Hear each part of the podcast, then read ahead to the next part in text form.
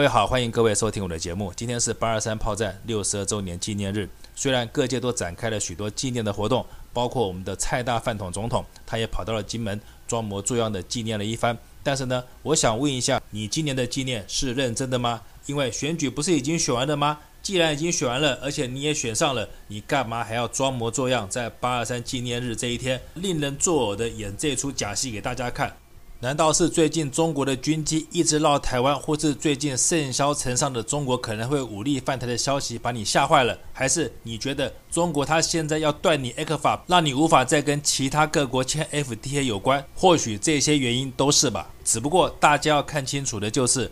当民进党这个诈骗集团，他们用下三滥的手段拿到政权以后，其实他们原本计划的可能只是想要谋财，但是现在居然会拿着花圈去纪念八二三炮战的阵亡将士，我觉得这其中可能就不只是谋财了，而是还要害命。害谁的命？当然是害这些蠢笨无知，到现在还被民进党骗，还支持民进党这一帮无知愚蠢的台湾人。因为民进党豢养的这些媒体，现在还在铺天盖地的骗大家说。到时候，假如中共武力犯台的话，美国一定会来救你们。假如美国真的会来救你们的话，那蔡英文你现在在紧张什么呢？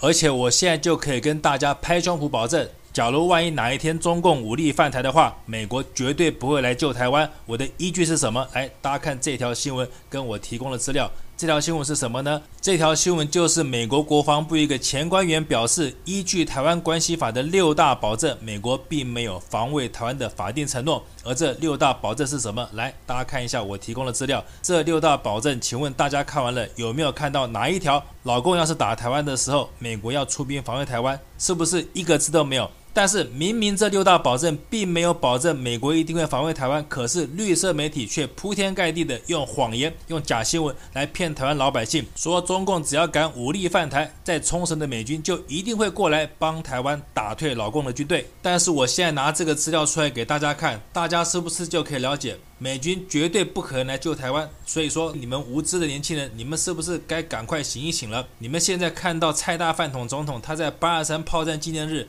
端着花圈去祭拜这些阵亡将士的时候，你们难道心里还不明白？这就是蔡大政府他接下来准备要谋财害命的动作吗？他就是想借由这样的动作，一副好像我也要保卫台湾的这种假象，他要骗你们，到时候老共打来的时候去上战场，帮他保护民进党这一批人的生命财产安全。等到你们上战场以后呢，民进党他们这批人，他们一定在后面准备好了飞机，准备好了金银财宝，就跑他娘的！绝对不要妄想他会跟你们共存亡，而且我都可以预见，在百年之后，中国统一台湾了以后，一定也会办一个类似的纪念活动。但是这个纪念活动纪念的是反面教材，也就是到时候中国的官员一定会告诉他的在台湾的后代子孙，告诉他说，曾经在台湾有一个下贱无耻的民进党。他甘愿做西方的走狗，欺骗当时在台湾的那批无知的年轻人，造成他们牺牲生命，然后现在变成一堆冤魂跟枯骨。但是呢，民进党这一批高官，他们现在的后代都已经在各个国家享受荣华富贵，吃香的喝辣。所以，什么叫愚蠢？大家看一下，这就是愚蠢的代表。后代子孙千万不要再学习做这么笨的事情了。接下来要讲的就是前几天我讲过的一个台湾太极达人，他想要约战大陆的格斗狂人徐晓东的事情。因为这件事情现在有了新的变化。什么变化呢？就是最近发生了另外一个新闻事件，但是新闻的当事人把这两件事连在一起。什么样的新闻事件呢？就是我们的大块肌肉男馆长，他跟关键时刻的主持人刘宝杰发生了一个表面上为台湾渔民生计所产生的言语冲突。那这个新闻事件的本身我就不再描述了，因为我相信各位朋友们，你们一定对这个新闻早就了若指掌。但是我今天要探讨的是。这是真正的事情原因吗？其实我看到的并不是如此，因为像关键时刻这个节目，刘宝杰他的主持风格本来就是喜欢又叫又跳，搞得节目好像家里失火一样的那样的，让人看得不舒服。但是他为什么今天要为了这么一个台湾政府从来不关心的话题，而去跟我们的大块肌肉男馆长在言语上就抬起杠来了呢？所以呢，就这件事情的本身，我现在就来好好猜测一下。我是猜测的哈。只要猜不对的话，也请两造双方要告我的话，请先通知一下。我的猜测是这样子，就是现在根本就没有什么新闻好报嘛，因为民进党自从干掉韩国瑜以后，统治地位是不是就确定了？那剩下来的事情，不就是这些当初支持民进党上得大位的这些，不管是媒体也好，组织团体也好。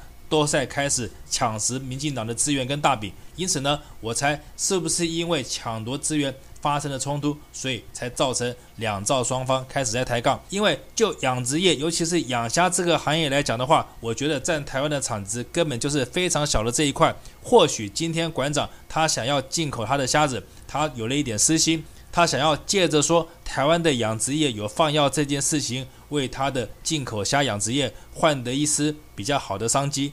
但是呢，就我的看法，我要奉劝馆长一件事情，因为我的朋友有两个是在做养殖业的。他们在做养殖业做了二十几年的经验，告诉我，他说养殖业，尤其是养虾，是非常不好做的一个行业，非常容易就造成亏大钱的一个生意。因为养虾最重要的第一个是控制水的温度，第二个就是控制水里面微生物的含量。只要这两个稍微控制不好，虾子可能就一夕之间会因为温度或是因为微生物病菌的侵害而全军覆没。所以呢，馆长，你要是想从国外进口养虾的话，我劝你三思，因为这个行业真的不好赚。而至于你说的用药的问题，我觉得只要是卫生署它合法以内的用药，我觉得本来就可以用。真正不能用的是有一些非法的钓虾场，它的黑心老板，他为了让钓虾场里面的虾看起来活跳跳，所以他就放了一些兴奋剂在里面。我相信这个在台湾我们钓过虾的人，我们都心知肚明，心里有数。因此呢，我奉劝馆长，虽然你有百万粉丝，但是我觉得你也不该在跟刘宝觉互杠的时候，你把粉丝抓出来当人肉盾牌。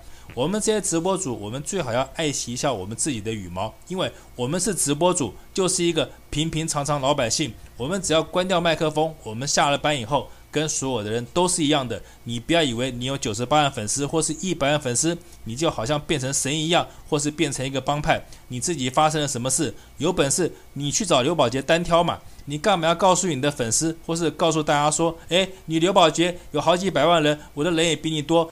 你说这些干什么？你是准备要打群架吗？而且我也奉劝支持馆长的你们这些馆粉，你们的脑袋一定要清楚，不要傻傻的觉得。当你们支持一个直播主的时候，不管这个直播主发生什么事，你们都要相挺到底。我觉得这是一个最笨的行为以及最笨的想法，因为万一这个直播主他要去干的是杀人放火的事情，难道你们也去吗？所以我奉劝馆长，你千万不要觉得你现在有一百万粉丝你就了不起，你就上天了。其实，在我看来，你就是很简单的一个健身教练，你就好好把你的自己的健身事业。搞好就好了，你何必要来跨行做一些你根本没有碰过的事业呢？而且你没有碰过也就罢了。你想做什么行业，你就公平竞争嘛。你为什么要利用你自己有百万粉丝的这个基础上，你要散布一些你没有查证过的讯息呢？我觉得这才是你最不应该的地方。而且呢，这也是我今天一定要把这件事情拿出来说的原因。至于我前面为什么要说，本来台湾的太极达人跟徐晓东格斗的事情会因为这个新闻而连在一起，就是因为我看到了最近新闻媒体对于你跟刘宝杰这个互杠事件，似乎你在舆论上已经渐渐的落下风了以后，然后接下来你就忽然告。诉大家说，你想要约战李明，因为你告诉李明说，不要跑那么远去跟徐晓东对打，在台湾打一打就好了。感觉一副好像你要帮徐晓东教训李明的模样。我觉得馆长，这是你做的第二个我觉得不大好的地方。为什么呢？因为第一个，你会不会让人家觉得你这在转移话题？第二个就是不管怎么样，现在在意识形态上面，我相信大家都认定你馆长就是一个挺绿的、挺台湾的、挺民进党的人。我这样讲应该没错吧？所以现在站在一个你台湾人立场来看的话，你现在约战里面的这个动作，像不像就是大家所说的台湾人打台湾人？而且不但是台湾人打台湾人。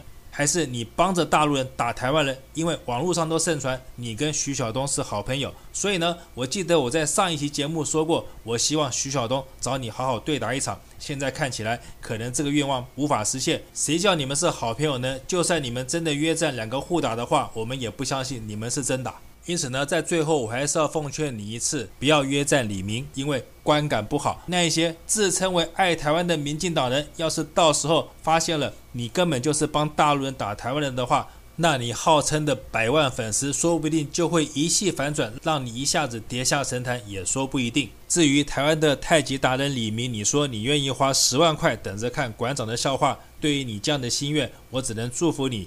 希望你能心想事成，因为就武术界来讲，虽然徐晓东他打骗了很多中国的所谓的武学假大师，可是呢，这并不表示真的大师就是没有，只不过你徐晓东到现在还没有碰到而已。因此呢，作为一个小老百姓，我对于所谓的武学大师，我只能用以下的一个视频来做一个类似的比较。在我心里面，什么是真正的大师，而什么是只有图具外表的假大师？我现在就用两个短视频比喻给大家看。